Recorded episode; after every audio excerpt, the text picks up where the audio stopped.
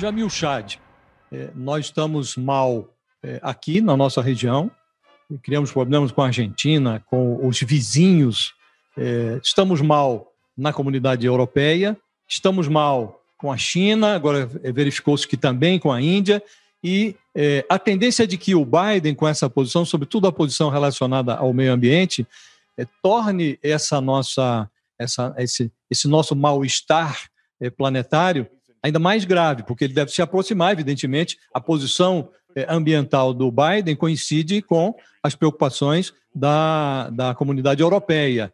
E nós dependemos dessa comunidade europeia para consolidar aquele acordo Mercosul-União Europeia.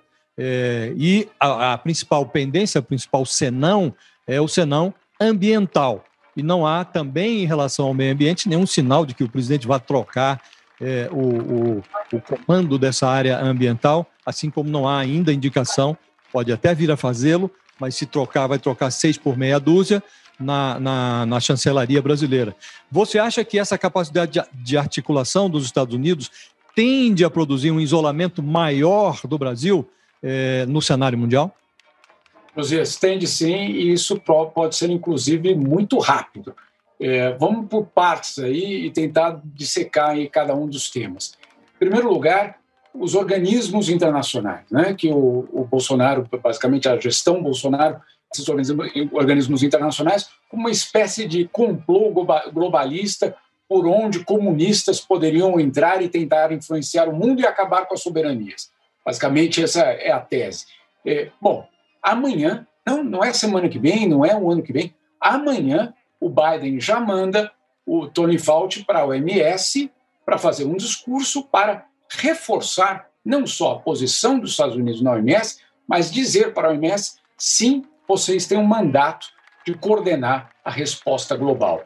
Vamos lembrar, no Brasil, qual era o, o, o posicionamento? O OMS não serve para nada, é, o Tedros nem médico é, é, as recomendações não vamos seguir, ou seja, você já tem uma, uma situação muito clara, imediata, de que, pelo menos, a gestão Biden vai recolocar a OMS no centro da resposta global. Não só isso, Biden também vai anunciar amanhã, não ele, o seu representante, que o governo americano vai entrar na aliança das vacinas, ou seja, COVAX, aquela aliança que o Brasil hesitou, disse que não precisava, disse que tinha outras coisas. Quando, quando o Brasil aderiu, aderiu com o mínimo possível é, de vacinas, comprou o um mínimo, né, não podia comprar menos, ou seja, foi quase simbólica a entrada do Brasil ali. Então você vai ter, na, na questão da pandemia, é, não só uma, um isolamento em termos de posicionamento do negacionismo, não só isso vai acabar, mas você vai ter uma situação em que essas entidades internacionais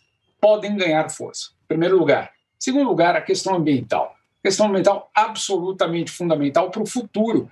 Eu não diria para alguns meses, eu diria para os próximos anos. É, Boris Johnson já fez uma sinalização para os americanos, para Biden, para se unir em, ter, em, em torno de, um, é, de uma agenda é, ambientalista. Você tem uma situação muito real de pressão. E você tem, acima de tudo, uma. E aí eu, eu, eu compartilho da, da, da tese do, do, do Kennedy, é, o Ernesto Araújo não é o posto Ipiranga do Bolsonaro. Né? Não era a mesma situação em que Paulo Guedes tem um certo poder, uma certa, vamos dizer assim, uma, uma, uma área é, de liberdade para atuar. Vamos só lembrar o que aconteceu há pouco tempo, antes da pandemia.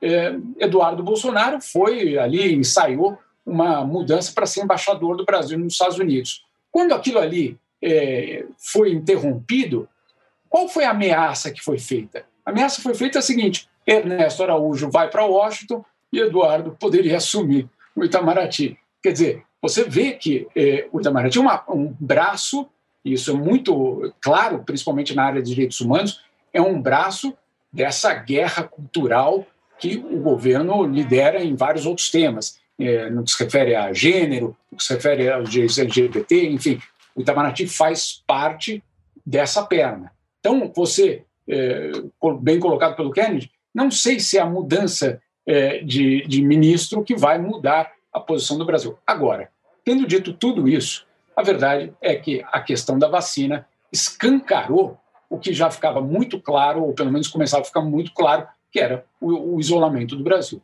Quando você não consegue dialogar, quando você não consegue nem sequer ter um interlocutor para ir conversar, é porque a situação, obviamente, é, é muito grave. Então, o que pode acontecer é, nos próximos, eu diria, semanas, nem mesmo meses, é que esse isolamento vai ficar escancarado, em que você vai ter um governo americano que vai chegar à OMS não só com cheque, mas dando poderes para a OMS, ou voltando a dar poderes, você vai ter um governo americano que vai falar de meio ambiente, e você vai ter um governo americano, como já foi sinalizado, que quer uma cúpula da democracia, uma cúpula para falar de temas, é, basicamente, das instituições democráticas. E aí a grande pergunta: quem é que vai ser convidado?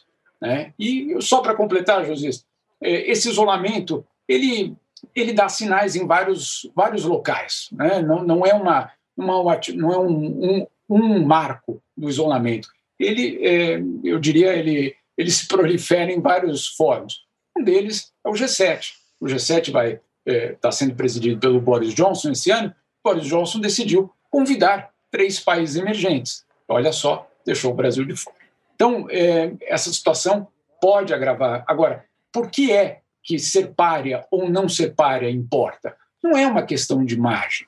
Não é uma questão, ah, que vergonha, oh, que problema para os brasileiros no exterior. Não, é muito mais do que isso. É acesso à vacina, é acesso a crédito, é acesso a recursos para o desenvolvimento interno. Então, é, não é a questão de, de, de ser párea, de isolamento, isso não é uma questão de credibilidade só ou de imagem, é uma questão de desenvolvimento nacional.